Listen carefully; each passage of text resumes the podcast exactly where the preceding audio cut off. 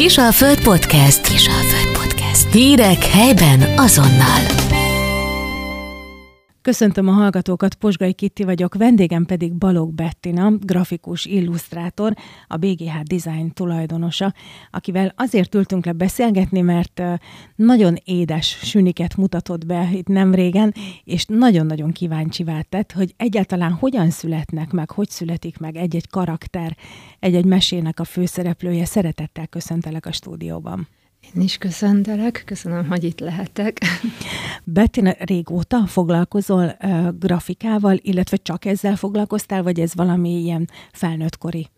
Nem, grafikával, vagy hát uh, rajzolással már gyerekkorom óta. Uh, grafikusnak tanultam igazából, aztán képanimációt tanultam Kaposváron, és uh, hát igazából javarészt a felnőtt életemet is így a grafikában dolgoztam. Az illusztráció az viszont most jött egy ilyen kicsit több, mint fél éve, hogy ebbe is kicsit belekóstoljak. Mi a különbség? Azt tudom, hogy szerteágazó fajtái vannak a grafikának. Mi a különbség az illusztrálás és az egyéb grafikai munkák között? Sok?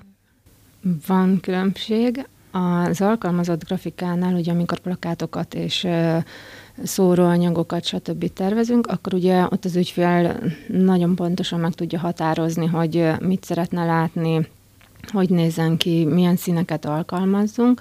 Az illusztrációnál, főleg a gyerek illusztrációnál, hogy mi gyerekeknek szól, ott hát inkább ilyen ráérzés a gyerekeknek a kis lelki világára, hogy ők hogy élhetnek meg egy adott pillanatot. Lehet sokkal színesebben dolgozni például, mert hát ők ugye egy ilyen varázsvilágban élnek, egy csodákat alkotnak nap, mint nap. Úgyhogy ez a kettő így elég különböző, szerintem, hogy ez az, mi a legfőképpen megkülönbözteti. Akkor, amikor gyerekkönyvhöz, egy meséhez illusztrál valaki, akkor a saját belső képalkotó képességét hívja elő, Vagy, vagy itt is mondjuk azért az író valamennyire instruál, mennyire kell közösen gondolkozni, dolgozni ezen? Szerintem változó. Nekem szerencsém van, eddig olyan írónőkkel találkoztam, akik hát szabadon engedik, hogy alkossak, viszont vannak olyanok, akikkel abszolút együtt kell gondolkozni, hogy a mese például nagyon megszabja a karaktereket, hogy hogy nézzenek ki. Az egy kicsit így hát talán nehezebb valahol. Már amikor arra gondolsz, hogy, hogy ilyen leíró részek igen, vannak benne, hogy igen. Óriási füleivel meghallotta, hogy... Igen, igen, aha. Igen. Az egy kicsit nehezebb, hogy teljesen ráérezzünk arra, amit az írónő így elképzelt, és vissza is szeretne adni ugye a gyerekeknek, vagy a felnőtteknek. Amikor szabadon rajzolhatunk, akkor ugye egyszerűbb. Te mit gondolsz, hogy mennyire befolyásolja a gyerekeknek a belső képalkotó képességét az, hogy mennyire részletgazdag mondjuk egy illusztráció? Segíti őket a további képeknek a, a kialakításában, vagy, vagy, vagy, vagy gátolja, megszabja? Vagy... Jó kérdés. Egyrészt nyilván segíti, hogy újra át tudják élni például a napnak az eseményeit. Másrészt a gyerekeknek a gondolkodása, tehát tényleg csodavilágokat tudnak generálni saját maguknak, és szerintem az illusztráció csak el tudja indítani egy úton, és az ő kis világában majd megteremti azt, hogy valóban ő milyennek képzeli el az adott karaktert. Gyerekeknél nagyon hamar kialakul, hogy a kedvenc állatom a róka, a kedvenc színem a lila, vagy a, vagy a sötétkék. Um, számít ez is szerinted akkor, amikor valaki levesz egy mesekönyvet a polcról? Hogyha annak mondjuk a kedvenc, kedvenc állata, vagy egy ilyen kedvenc karaktere, most csak mondtam egy állatot, de lehet ez egy egyszarvú is, vagy, vagy én a királylányos meséket szeretem, ez, ez sokat számít? Szerintem sokat számít ö, szülők szempontjából, hogyha kedveskedni szeretnének a gyerekeknek, hogy akkor nyilván a kedvenc állatát fogja kiválasztani. Én régen nagyon szerettem a kutyákat, a macskákat, és akkor ö, anyu igyekezett úgy könyvet választani nekem, hogy az mondjuk egy német juhászról szóljon, volt nyuszim, akkor nyuszis könyvvel kedveskedett nekem, hogy akkor úgy kereste meg a mesekönyveket, hogy olyan karakterek legyenek benne, vagy egyszerűen csak valami nagyon aranyos, vagy nagyon szép illusztrált könyvet kaptam. És vannak ebben trendek, hogy látod? Vagy mindig az illusztrátor saját egyéni stílusa az, amit, amit mm, kiválaszt maga mondjuk a szerző, és akkor az kezd el terjedni.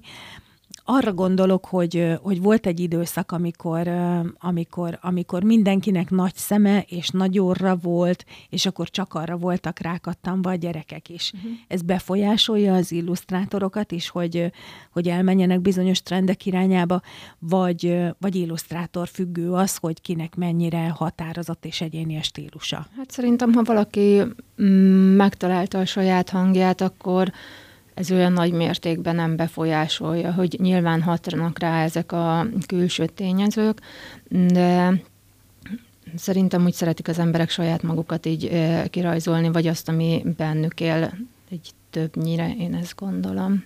Mi, akik Füzesi Zsuzsán szocializálódtunk, és... és Janikovszki Éva könyveinek is megvolt a, a saját stílusa. Hol tudnád ma rangsorolni, besorolni és katujázni az illusztrátorokat? Megvannak a különböző stílusoknak a zászlóvivői? Beatrix Potter könyvek például mennyire befolyásolják a hazai dolgokat? Mert például a, a, a te sünnieidről is ez a, ez a világ, ez az angol, ez az angol mesevilág jut eszembe. Hát szerintem hatnak mindenféleképpen a nagy elődök, és hát most talán ezek a nagyon-nagyon színes, hát részletgazdagnak talán nem is mondanám, illusztrációk mennek, viszont ami most már nagyon beleszól szerintem így az illusztrációba, a maga a mesepszichológia, és hogy a gyerekek látásmódja, hogy a pici babák például, hogy fekete-fehérbe látnak esetleg, vagy jobban tudják azokat a képeket egyelőre értelmezni, hogy szerintem a legtöbb író és illusztrátor ö, próbál például a gyerekek korának megfelelő rajzokat ö, elkészíteni, hogy ők minél könnyebben be tudják fogadni. Te magad is foglalkozol ezzel? Én csak így olvasok róla. Így érdekel igazából, hogy... Ö, De hatással van a munkádra? Igen, elgondolkodtat, abszolút elgondolkodtat, hogy mondjuk azt gondolom, hogy hú, hát, hogy ez ö, teljesen jó a gyerekeknek, vagy mondjuk hát ez lehet, hogy mondjuk egy ilyen ö, nagyon brutális történet, vagy nem tudom, hogy csak a gyerekeknek csak szépet lehet mesélni, és így ahogy olvasom, így rá kell jönni, hogy nem, hanem ezek, a, ha mondjuk valami negatív török történik egy mesébe, az például segít a kisgyereknek is a negatív dolgokat ugye feldolgozni, hogy ö, jobban meg tudja élni, és nyilván ez felnőtt korra is ö, hatással fog lenni, hogy ö, ha ott meg tudja helyén kezelni, hogy nem minden mondjuk csak körülötte forog, vagy nem minden cukormázas, és csak jó, csak a szépet kapjuk, és mindig jön egy tündérkeresztanya, aki megment minket, hanem hogy igenis időnként neki kell a saját maga hősének lennie, és hát meg kell vívni azzal a sárkánnyal. Jó is, hogy ezt felhoztad ezt a témát, mert a rémmesékre külön rákérdeztem ja. volna, de mi a te személyes kapcsolatod a szörnyekkel? Én szeretem őket. Én nagyon szeretem őket. Volt egy mesekönyv, amit olvastam, az külön arról szólt, hogy a, hát a gyerekeknek vannak ilyen kis láthatatlan barátai, és hogy először mondjuk lehet, hogy nagyon félnek ezektől a rémecskéktől, vagy ezektől a kicsi szörnyektől, viszont ahogy megismerkednek velük, igazából hát barátok tudnak lenni, időnként ugye segítő társak. Tehát ez is a kisgyereknek a lelki kivetülése, hogy ha mondjuk valamitől nagyon fél, és ahogy szép lassan elkezdünk megismerkedni vele, kiderül, hogy hát az nem is olyan félelmetes. Például egy, nem tudom, egy morgos hangú férfi, vagy egy ö, furaformájú játék, egy hangosabb ö, zaj, hogy ez megnyilvánulhat nekik esetleg abba, hogy ez valami lidérc, vagy nem tudom. És akkor ezeket szépen feldolgozzák, és hát nyilván ez megint kitér arra, hogy felnőtt korban is ugye az ijesztő dolgok, azok kevésbé lesznek ijesztőek. akkor, amikor szörnyet illusztrálsz, akkor, akkor próbálsz egy kicsit uh, finomítani rajtuk, hogy könnyebb legyen feldolgozni a látványt, vagy... Uh, vagy? Próbálok puha kis szörnyeket rajzolni, ami egy kicsit bolyhos. Például lehet, hogy fél a kutyától, és ő neki mondjuk a szörny az egy ilyen vicsorgós, élesfogú valami, és... Uh, tehát a kutya az mondjuk bolyhos is, és, vagy a macska meg lehet ölelni, tehát a, az mellett, hogy mondjuk a macska meg tud karmolni, vagy meg tud harapni.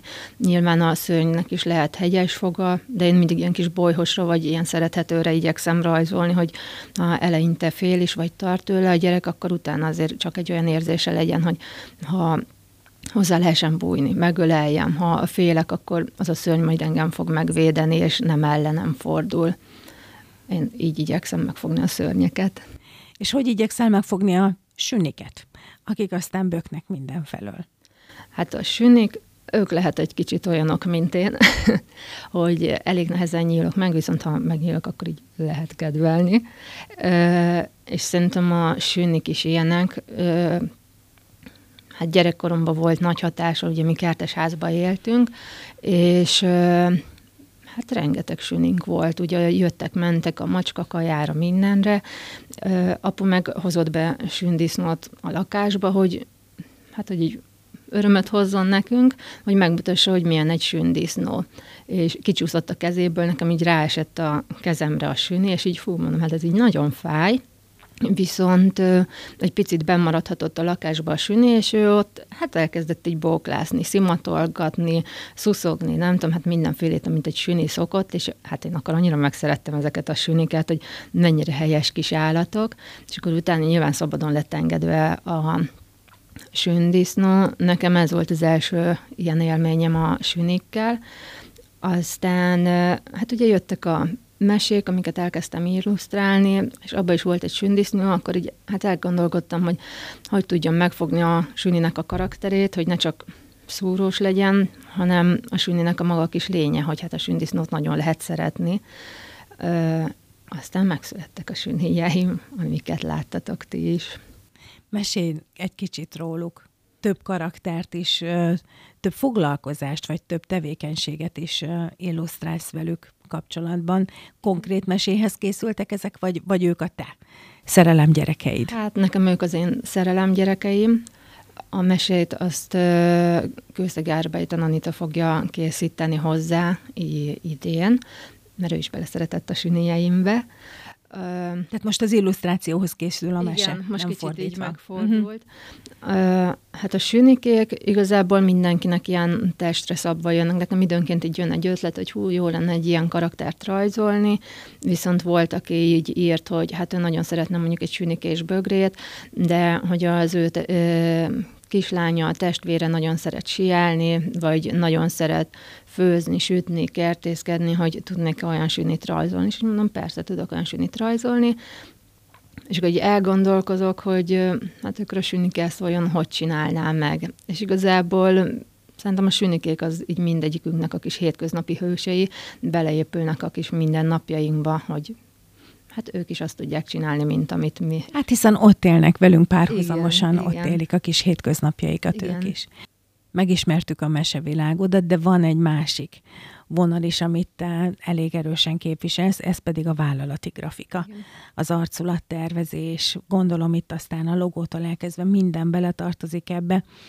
Igen. Hogyan ö, kapcsolod ezt össze, vagy, ö, vagy ugyanazzal az intuícióval, ugyanazzal a lelkülettel bánsz egy céggel is, mint egy mesével? Mm, szerintem nem. Amikor céges grafikát csinálok, akkor ö, sokkal inkább a felnőtté nem van szabadjára engedve, míg a mesénél inkább a gyermeki világom, a, milyen lehet egy gyereknek élni, mm, kevésbé tudatos, inkább ráérzésből mennek a mesék.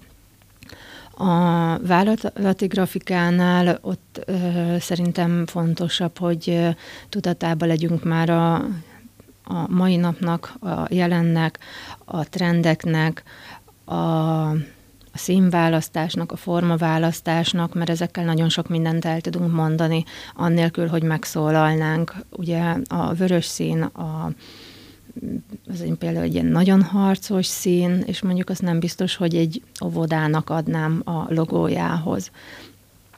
Viszont ö, fekete az meg egy ilyen határozottabb szín, egy letisztultabb, egy stilizáltabb.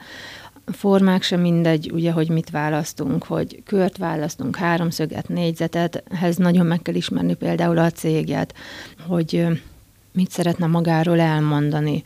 Viszont van olyan ö, partnerem, vagy hát ilyen ö, ügyfelem, aki villanyszereléssel foglalkozik, viszont egy kicsit engedte, hogy a gyermekénye ö, felszínre töljön. Ő neki például a kabala figurája egy szuperhős lett, és ebből egy ö, rövid animációt is készítettünk, hogy ö, kicsit szélesebb körbe meg tudjon mutatkozni, annak ellenére a hatalmas cégeknek dolgozik ő is.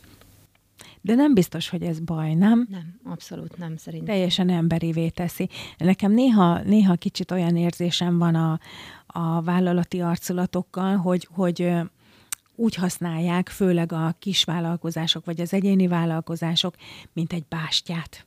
Hogy, hogy nehogy, nehogy valaki mögé lásson, és meglássa, hogy én is esendő ember vagyok, hanem megpróbál egy ilyen nagyon határozott, igen, nagyon macsó, nagyon-nagyon nagyon üzletemberes formát hozni kifele, de szerintem ez abszolút nem baj. Teljesen szimpatikussá tudja tenni. Közelebb hozza az emberekhez igazából, szerintem. Nyilván megvannak azok a vállalatok, akik nem engedhetik ezt maguknak, de szerintem, hogyha mondjuk egy egyéni vállalkozó vagy egy pár főt foglalkoztató cégről van szó, akkor teljesen belefér, hogy kicsit szabadjára engedje a fantáziáját. Az is sokat befolyásol, hogy konkrétan mivel foglalkozik a cég? Nagyon sokat, nagyon sokat. Tehát, ahogy említettem, nem mindegy, hogy milyen arculatot tervezünk például egy villanyszerelő cégnek, egy autócégnek, esetleg egy szépségszalonnak, ahol mondjuk a, az ügyfelek biztos, hogy nők lesznek, vagy az autócégnél hát nagy valószínűség, vagy autószerelőknél férfiak fognak oda menni. Ugye a két nemnek egy picit másabb a gondolkodás, mondja, és vagy mondjuk a óvodáknak, bölcsödéknek, gyerekekkel foglalkozó cégeknek, vagy személyeknek tervezünk, ott ö, ismét bele lehet hozni a játékosságot, másfajta színeket lehet használni, ö, sokkal puhább formákat például, a, vagy a nőiesik, hogy mennyire elegáns a cég például. És vannak meghatározó formák is? Belém hasított, amikor mondtad, hogy háromszög, kör, négyzet, ezek, ezek így meghatároznak bizonyos vonalakat is? Bizonyos uh, iparágak vonalait? Igen. Például egy építkezés, házépítős cégnek, vagy építész cégnek, építészirodának valószínűleg egy szögletesebb formát, egy téglalapból, egy négyzetből indulunk ki, hogy elkészüljön a logó.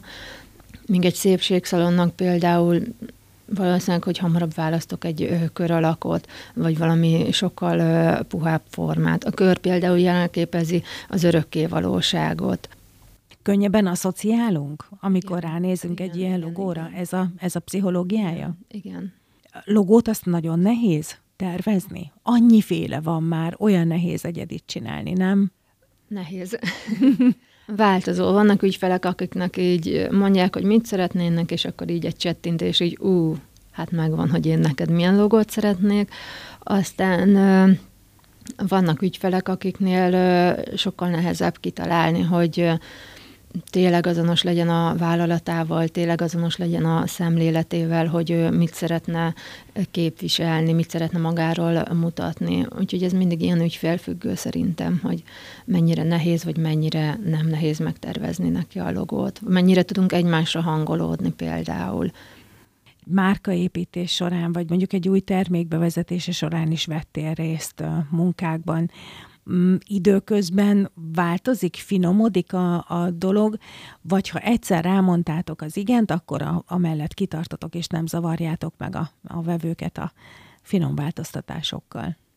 Nagyon sok előmunka előzi meg igazából ezt az egészet, tehát vannak különböző felmérések, hogy kik lesznek a célközönségeink, kik fogják ugye megvenni a termékeket, milyen piacon lesznek árulva a termékek, hol fog megjelenni ez az egész, hogy Magyarországon, külföldön, vagy is, is mind a két helyen, és szintén, hogy nők lesznek a célcsoport, hogy harminc éves korosztály, negyven éves, ötven éves, vagy mondjuk a tinédzsereket célozzuk meg, hogy a férfiak lesznek a korosztály, vagy sportolókat választunk, esetleg anyukákat, akik az egész családra gondolnak menet közben, ugye ezek nagyon, nagyon meghatározzák magát az arculatot.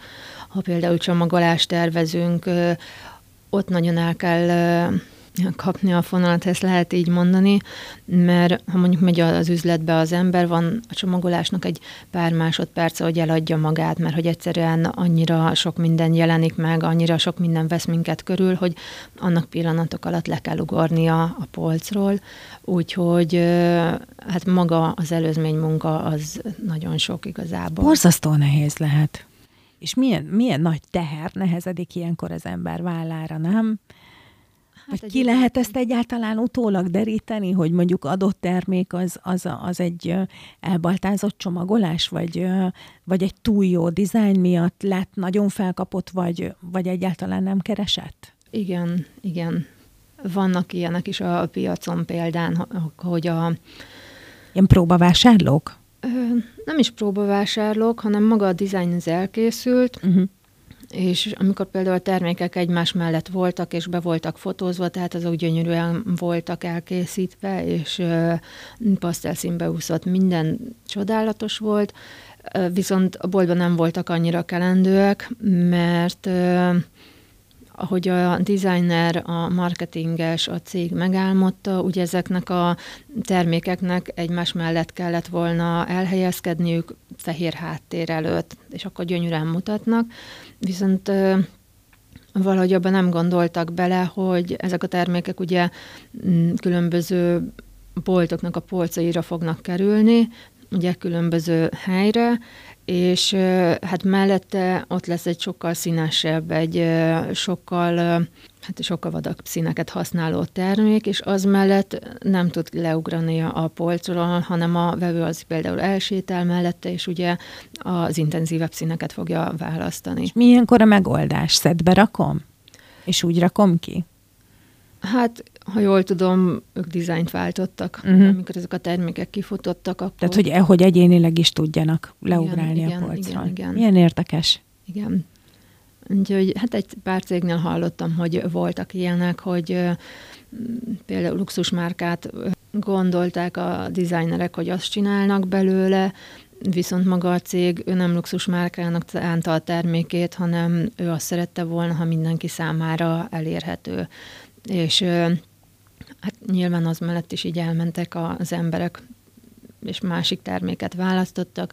Ő náluk is, hát igazából csomagolás és dizájncsere lett a vége. Úgyhogy ilyenek vannak. Hmm. Zárásként térjünk vissza egy kicsit a mesékhez. Az én általad illusztrált mesék közül van kedvenced, van olyan, amit most így szívesen ajánlanál, hogy nézzék, forgassák a hallgatók? Most, amit elkezdtem, az a Porzócska meséi lesznek, viszont... Ha gondolom, ő méhecskés mese igen, lesz. Ő egy kicsi méhecskéről szól, aki... Szabó Zsófia írta amúgy a könyvet, Porzócskáról és a kalandjairól. Ez a mese arról szól, hogy a gyerekeket megismertessük a különböző gyógynövényekkel és a gyógynövényeknek a hatásaival. Porzócska reggel felkel, és ő elkezd repülni így a mező felett, és különböző virágokra száll le, és velük kezd el beszélgetni, hogy ő kicsoda, milyen hatása van, mik a gyógyhatásai, és... Hát én ebben a mesébe teljesen beleszerettem. Tehát nagyon aranyos a karakter, nagyon sokat tanulhat belőle, nem csak a gyerek, hanem a szülő is igazából, aki felolvassa esetleg a gyereknek, tehát imádom. Őt nagyon ajánlom majd az olvasóknak. Na és hol találkozhatunk a sünieiddel? A sünneljeimmel mindenhol. Ugye belőlük elkészült egy kollekció, a bögrékre, a tányérokra, a pólókra, a kötényekre, igazából mindenféle felületre, és idén ugye elkészül hozzá a mese is, amiből remélem majd egy mesekönyvet is a kezünkbe tarthatunk hamarosan. Én ehhez nagyon-nagyon sok sikert kívánok neked. Köszönöm, hogy eljöttél és bemutattad ezt a csodavilágodat. Nagyon szépen köszönöm. Hallgatóinknak is köszönjük szépen a figyelmet, minden jót, viszont hallásra. Kisalföld Podcast. Hírek helyben azonnal.